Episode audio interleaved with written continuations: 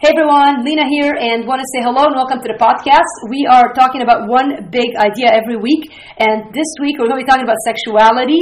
And so many of you are checking in, you saw this on Facebook or Twitter, and you're like, man, I want to hear Lena talk about sexuality. Well, here's your chance to do that. We're going to spend the next 15 minutes doing that, and don't get too excited. We're just going to open God's Word and look at what God has for us. But really, I'm going to try to um, address some of the things that I think are important to most of us. And um, before we get to the one big idea, though, I want to say say welcome if you're new. Uh, every um, week, oh, now every other week actually, I change the schedule up. Uh, every other week, I spend time with you going over some biblical principles for everyday life. And if you're a recurrent visitor to th- these podcasts, thanks. Thanks for those of you who email me. I get emails once in a while for people who are really grateful for the podcast, and and and it really does encourage me to keep on going and doing them because boy, life can get busy, and I know you guys know that. And so, if you uh, like the podcast, don't hesitate to email me, Lena at livingwithpower.org. Lena at livingwithpower.org. In the meantime, here's the big idea about sexuality. And, and I toyed with a number of different ways to say it, but I, I boiled it down to this. It's very short and sweet. It is this There is grace for your sexual sin. There is grace for your sexual sin. Uh, because here's the deal uh, when it comes to sexuality and sex, I think we, we need to stop being naive. And one of the advantages that I have in my life is that I'm a pediatric ER doctor. And being an ER doctor of any sort, whether it's for kids or adults, I mean, I see my share of teenagers. I mean, so you know, I've heard it all. There's not a thing. By the way, I've not just heard it all. I mean, I, have seen it all, and and I mean this in every uh, way possible. And uh, nothing shocks me anymore. And I think God has given me just the comfort to be able to talk about these things again, partly because of the training and the work that I've done, but also because I think this is such a critical topic in our generation. Um, I, am sure sex has always been an issue for people since the beginning of time, but I believe we're talking about it, and it's in our faces far, far, far more today than it ever has been in the past. And all you need to do is turn on the TV at any time of the day. My friend was telling me the other day that, that she was, had the TV on at 8 o'clock and she was she thought if my boys, she has two kids who are teenagers, that if they come into the room at 8 o'clock on a major network, you know, NBC, CBS, she'd be embarrassed and have to change the channel. And think about that. I mean, that has not always been the case in our country, but it certainly is now. And I'm not even talking about the Netflix and the, the HBO and Cinemax and all the. Other. I don't even think they have Cinemax anymore, but I think uh, Netflix and HBO probably have enough um, sexuality on them to keep us all busy for the next lifetime. But anyway, I don't. I don't want to be glib. I want to give you that big idea again. There is grace for your sexual sin, and what that statement really uh, uh, implies is uh, five subpoints. And so here's a first. So that the big idea is there's grace for your sexual sin. If you remember nothing else out of this podcast, I'd like you to remember this. There is grace for your sexual sin. Now, what that presupposes is that there is such a thing as sexual sin. Let's not be naive. I don't think you need a preacher on Sunday mornings or a Bible teacher on a Tuesday afternoon to tell you that we have sexual sin. God put in us a conscience, and we know when we do things we're not supposed to do and when we think things we're not supposed to do. See, God wired us a certain way, and He created us. Um, I believe God's plan for us is, in terms of our sexuality, is to uh, be in union between one man and one woman in the context of marriage, and that is the plan in Genesis. Uh, boy, uh, before the fall, really, Genesis chapter two. And uh, Adam and Eve, of course, fell, and sin came into the world. And if you're like, I'm new to this podcast, and we're talking about by Bible, start reading through Genesis 1, 2, and 3, and you'll get a story of the beginning of mankind, uh, kind of where God starts, you know, where, where God creates a beautiful, good world, and, and, and we basically we screw it up. Our forefathers screwed it up, but, but there was hope, and we'll get to that in a minute. Now, Jesus talks about it too in Matthew uh, Matthew uh, six verses twenty seven through thirty. So you know in the Old Testament we're given the, the commandments, the Ten Commandments, and you know you should not, shall not commit adultery. Well, Jesus comes in the New Testament because you know and you know you're listening. Some of you are like, man, the Old Testament's so out, out of date. You know, not in fashion. Uh, uh, you're more of a New Testament fan, well, whether you look in the Old Testament or the New Testament, you can study how sexual sin brought down men and women of God and threatened to do so in many others. And of course, you can also study how God's grace redeemed them, and that's what we're going to get to in a minute. But but Jesus talks about it. So even if you're like, I'm just a fan of Jesus, I don't like the Apostle Paul, I don't like the Old Testament, I just like Jesus. Well, Jesus talks about it in Matthew uh, 5, among other places, where he says, You have heard that it was said, You shall not commit adultery, but I say to you that everyone who looks at a woman with lustful intent has already committed adultery with her in his heart. And so, and so Jesus elevates kind of this, this law, and he says, look, what I'm asking you, you know, what God wants us, and what the words that's given through Jesus is so far above what we can even reach. And, and of course, Jesus was saying these words, knowing that no man or woman could live a lifetime without lusting, but that we, what he was doing was showing us our need, first of all, the reality of our sin, and then our need for a Savior.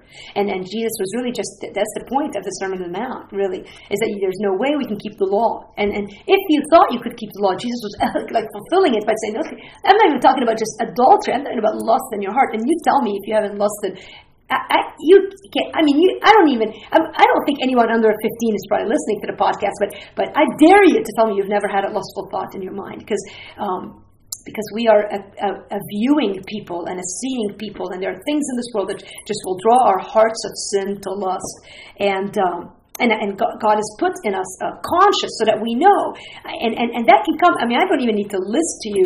Um, well, actually, Paul lists some things. Let me take you to Galatians 5 and read you a few verses here.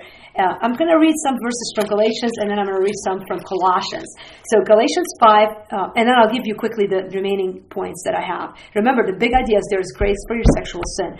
Paul says this in Galatians 5 But I say, walk by the Spirit, and you will not gratify the desires of the flesh. So our flesh desires certain things. You say, what? Okay, he tells us, for the desires of the flesh are against the spirit, and the, the desires of the spirit are against the flesh, for these are opposed to each other, to keep you from doing the things you want to do. But if you are led by the spirit, you are not under law. Now the works of the flesh are evident. Okay, listen up, men and women who are listening to this podcast. He says, Now the works of the flesh are evident sexual immorality, impurity, sensuality, Idolatry, sorcery, enmity, strife, jealousy, fits of anger, rivalries, dissensions, divisions, envy, drunkenness, orgies, and things like these. An amazing list. I mean, you can go back and look at it, and he has envy in the same category as orgies. I mean, this seems crazy. But point is, we are sinful in our old self. But but but just to look at some of these things in the list: sexual immorality, impurity, sensuality.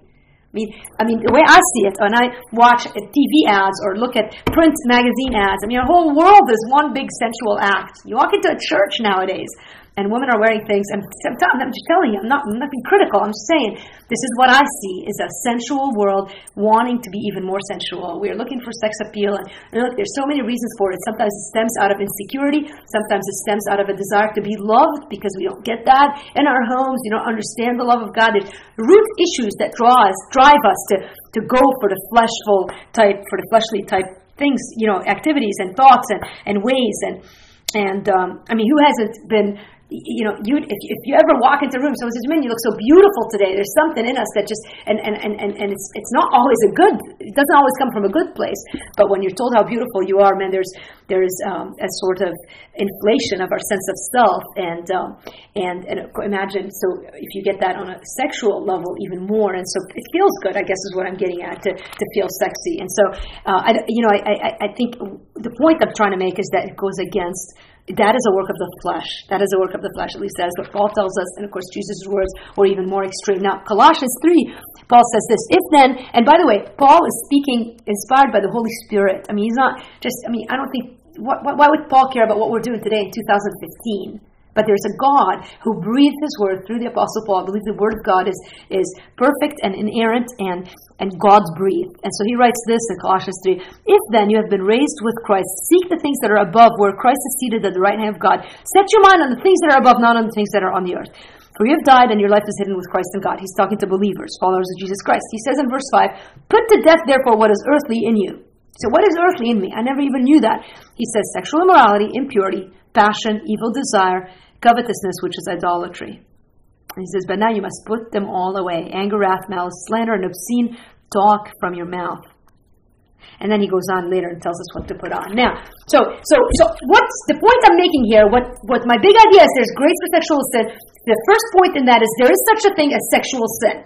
We know it. We're not stupid. We know it. And and, and we no, don't just know it, we've experienced it. I, I can't tell you how young I was when I first saw something on the TV that I knew was wrong and how I was drawn to it and wanted to see it. And we can all tell our own story of sexual perversions and, and, and thoughts about that. And so we know that there's such thing as sexual sin. But not just there is such a thing as sexual sin, but we, you and I have sexual sin. You and I have sexual sin. For some of us, it's more obvious than others. We're living in a day and age where cohabitation is just kind of the norm now. But you know that's sexual sin. I mean, we're told to flee fornication, to flee youthful lust. Uh, Paul talks about it in Peter. I mean, we're throughout the Word of God. I mean, we're told in in Hebrews. Um, that marriage is honorable in all things, that the bed undefiled. And so God really shows us that the only true biblical sexuality is in the context of a man married to a woman, a husband and wife uh, situation, and that is how God intended it to be. And and um, and, and you know, again, I'm not. I, I, I don't want to complicate today's podcast. I want to keep it simple. And I think I don't want to turn it into a theological discussion. I know as a 43 year old single American Lebanese woman living in a regular town, in a regular world, and, and, and having been brought up in the church, but just being aware of the culture around me, that I have sexual sin. And so I don't care whether you think marriage is between one man or woman, or if it's more liberal than that. I'm not, that is not the argument I'm trying to make, although I have a clear understanding of what the Bible teaches, but I believe Stop your arguments. Stop your theological, but the Bible says this and the Bible says that, and you're not putting this economy. Uh, forget about all that and come face to face with the fact, the reality that you and I have sexual sin. And if you don't believe me, then you're not quieting your heart enough to ask the Holy Spirit, where do I need to change? And I can tell you that even with all my efforts to be pure and holy and, and, and God pleasing, sexual sin has a way of creeping into my mind you know, and you get so self-righteous and be like, well, I've never had gay sex, or I've never had sex outside of marriage, or I've never, you know, I'm still a virgin. I'm, don't be self-righteous because I can tell you as a virgin, 43-year-old woman, that sexual sin still has a way of creeping into our minds. I've written about that in my book Thrive. You guys should buy it and read it. A chapter on self-control. I get into all that in a very, very direct fashion, and I think it's important that you um, just just just you read other people's stories that might encourage you in yours. Which really, then I want to bring you to some good news because this is kind of you know weighty and and heavy and and and man, just just discouraging because you're like, man, do we have any hope? Yes. Number three, God gives grace. Remember, our big idea is there's grace for your sexual sin. So first of all, there is such a thing as sexual sin. You and I have sexual sin, and then God gives grace for sexual sin. And so that is the whole point of Jesus dying for us on the cross, is He paid the price for the wrath of God against our sin sin. His death was the punishment that we deserved for our sin. And by embracing his death, we're given a, the righteousness that is not rightfully ours, but is given to us because now Jesus died, took on our sin, and now we take on his righteousness. And that is substitutionary atonement, described clearly in um, uh, uh, uh, 2 Corinthians chapter 5 and Romans, the book of Romans, up throughout the Word of God, really. But um, but just awesome stuff, right? I mean, think about it. The gift that God has given us, the free gift of grace. And so that grace covers not just our anger, not just our, our desire to, to be first in everything, but, but, but our sexual sin as well. And by the way, a lot of sexual sin stems from, from other points of sin, such as our desire to be the center of our universe. If you think about why you pursue sexual sin, more often than not, it is because you haven't gotten things your own way and you want to be the boss of you and you're trying to, to tell God what you think is right about your sexuality and, and, and you're constantly arguing with, with some you know, you look at humans and you think your argument is against other humans, but really it is against God, who was the one who set these standards and these rules and these ways. And and um, and so, but just know that that same God who told us that there is such a thing as living a certain way, that same God is the one who's given us uh, the freedom to live freely because His Son Jesus paid the price for our sin. So this is awesome news. Okay, now now yeah, here's the problem though is a lot of us have come to Christ and we've embraced this grace, and so we're like, man, we're new creations. The old is past, all has become new. We're born born again. And so, but, but what still happens is that we wake up and we still sin. And, and by God's grace, we sin less every day. That's the point of sanctification, is that the Holy Spirit is at work in us. And this is what we were reading in Galatians 5 and in Colossians 3, that, that we're putting to death the things of the flesh, and then do not, I think the verse in, in Galatians, the, uh, where I started reading, said, Walk in the Spirit, and you will not gratify the desires of the flesh. And so, and so this is ongoing. I think in Romans 13, Paul says it this way, but put on the Lord Jesus Christ and make no provision for the flesh to gratify its desires. And so there's this constant battle between the old flesh and the new spirit. And and right now I'm hearing all these teachings about how, you know, we're saints, we're born again, we no longer have any sin in us. When we sin, it's not really I don't I don't I haven't, I haven't seen that in Scripture. I haven't seen that in my own life. I mean, the fact of the matter is, until we get to heaven, that is where our bodies will finally be glorified, and we will not wrestle with the flesh. But until then, we are in a constant tug of war of yielding our flesh to the control of the Holy Spirit of God to say, God, this mo- every morning I start my day, Jesus, you're first in my life. I want to honor you today. And, and, and every morning, uh, here's, here's the, the point I'm, i want to make here. But we, you know, number three was God gives grace. And then I wanted to bring you to number four, which is this God gives more grace. God gives more grace. The truth is, we still sin, and hopefully, we're sinning less and less. Hopefully, we're growing more and more Christ like with every passing day. But I can tell you that I am so much more aware of my sin today 30 years into being a follower of Jesus Christ than I was 10, 10 years ago, 20 years ago, 25 years ago. And it amazes me as I look at my sin that, that the more I live and the more I sin, the more I understand the magnitude of what Christ did for me on the cross. And that moment when I received Jesus Christ into my heart and I started following him, all of my sins, past, present, and future, were forgiven. I became a new creation. And so every morning, every morning, no matter how bad yesterday was, no matter how lustful you were yesterday, no matter what, God gives us more grace. And that is awesome. He says in, in Proverbs that the righteous man falls seven times and gets back up. And, and, and when it comes to sin, I hope we have that, that, that, that, that, that willingness to get back up and not to. What, what many of us do is when we know we're sinning, is that we avoid God. And truly, I mean, in Isaiah 59, verse 2, we're told that our iniquity separates us from God. And so we're ashamed to come into God's presence, and rightfully so, because we know we're not living in truth. And, uh, and, and, and, and how much better it would be if we would just come and confess our sins. In 1 John 1 9, it says that if we confess our sins, He's faithful and just to forgive us our sins and to cleanse us from all unrighteousness. And so, so I, I, you know, I love the story of, of in John 13 where Jesus washes the disciples' feet. And, and when he got to Peter, Peter said, Don't wash my feet, you're the master, I'm the servant. And Jesus says, No, I got to wash your feet or else you're not clean. And Peter says, Well, you then wash all of me. And Jesus said, tells him, I don't need to wash all of you. That's already been done. But every so often you need to your feet washed. And I think that is the point of daily repentance and daily seeking the Lord and saying, God, where have I sinned and how can I grow? And, and, and it means living in honest truth. And now, you know, I think uh, I, I want to get to the fifth point, which is really this there's victory for sexual sin. And see, see, I, I, am tired. I don't know about you, but I, I, I get tired of constantly falling into patterns of lust and defeat. And, and, and look, if you're living a life, lifestyle that is like if you're cohabitating with someone, you're living with someone before marriage, if you're, you know, constantly, if you're a Christian and you're dating someone, and, and by the way, these words are really for Christians. If you're not a Christian, I don't know why you would embrace God's ways. Honestly, I mean, for you, the major problem in your life, if you don't know the Lord Jesus Christ, is that you don't know the Lord Jesus Christ. And that you will not have any incentive to change. You might feel like you want to be a better person, but that's only going to take you so far.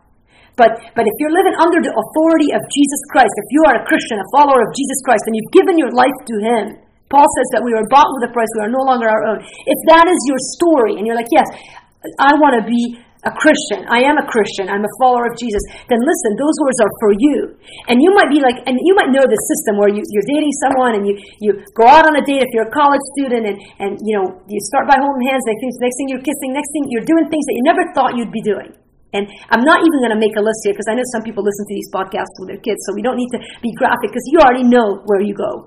And aren't you tired of it? Aren't you tired of living in defeat and then you feel guilty and you confess your sins and God gives you grace and He gives you more grace and He uses you despite you? But aren't you tired of it? Aren't you tired of constantly turning that computer on and watching that pornography and, and going down that path of darkness and then waking up in the morning and asking God to forgive you again? And He does forgive you and you're still a child of God. I get it. I'm not saying that you lose your salvation, but you lose your joy and you lose your peace. And, and, and maybe you struggle with same sex relationships and maybe you're trying to justify it. Maybe there's space for that in the kingdom of God. Look, I don't believe God's word teaches it. And, and so at some point, you're going to have to yield to the Lord. Is it going to be your idea of your sexuality and what you want it to be? Or are you going to yield your sexuality to the Spirit of God and to the rulership and authority of God? And, and listen to me. Only when you do that will you find joy. I, my original big idea was worded this way God's plan for your sexuality always works best. I believe that with all my heart. Listen, I don't believe you will find true and lasting peace and joy. Oh, you may tell yourself you're free. You may tell yourself, I read the blogs of people who call themselves Christians, maybe they are Christians, who have a completely unbiblical view of sexuality, and I don't understand it. I, I don't. I struggle with understanding it. But I also know that the struggle isn't just for, like right now, we're living in 2015, the big issue is like homosexuality and where that fits into the kingdom of God. But, but listen, listen to me. I'm not picking on the gay people because I believe we, heterosexuals, I believe we have our own sexual stuff to work through. And, and I believe lust is a big part of our problem.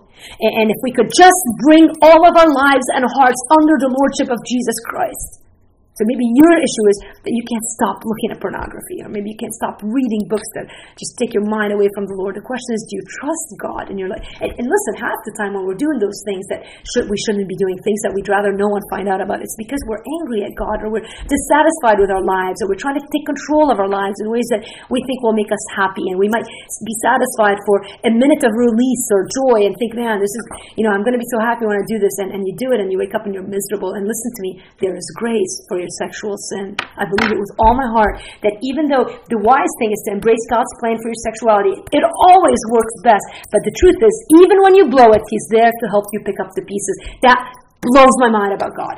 It blows my mind that, that it could be a thousand and ten times, it could be ten thousand and fifty times, and he'll still use you and he'll still love you, but he wants you to grow up. And I think about parents who, who teach their kids the same old lessons over and over and over again. At some point, it's like just grow up already. And and I don't know about you, but I want to live in victory, in daily victory, and increasing victory in the area of my sexual sin.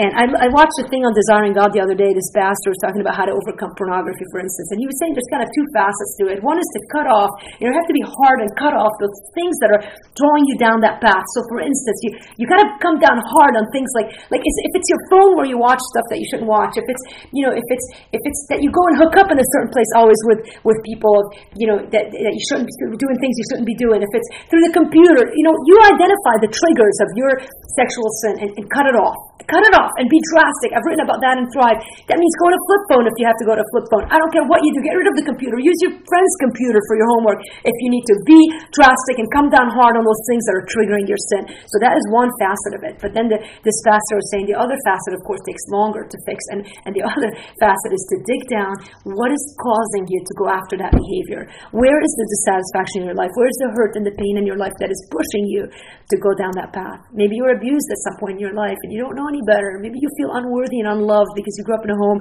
where you were just constantly be down on and, and treated in a way that was not God honoring. I don't know what your stuff is. And you might need to get counseling for it. You might just need to email someone, start talking about it. You might need to sit down with a counselor, you know, some maybe a social worker at school. I don't know. Maybe email me.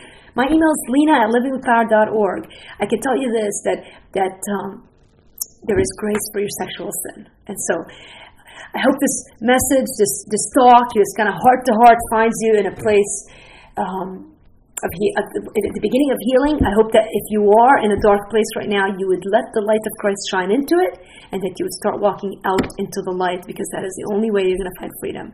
Listen, Christ died to set you free. There's no reason you continue in the way that you are. God wants more for your life than a constant cycle of defeat and failure and confession and defeat and failure and confession and feeling horrible about life. He wants you to move past that. Think about all of the people who are in your life who are waiting to see the joy and the fruit of, of having Christ live in you. And, and, and just the kingdom of God is waiting for you to live victoriously so you go out and, and just share the love of Christ, which is unimaginably amazing. And so the big idea today, remember, there is grace for your sexual sin. There is grace for your sexual sin. There is grace for your sexual sin. Uh, may God find us to be people of faith as we embrace these principles. All right, I'll see you guys next week. Have a great, great week.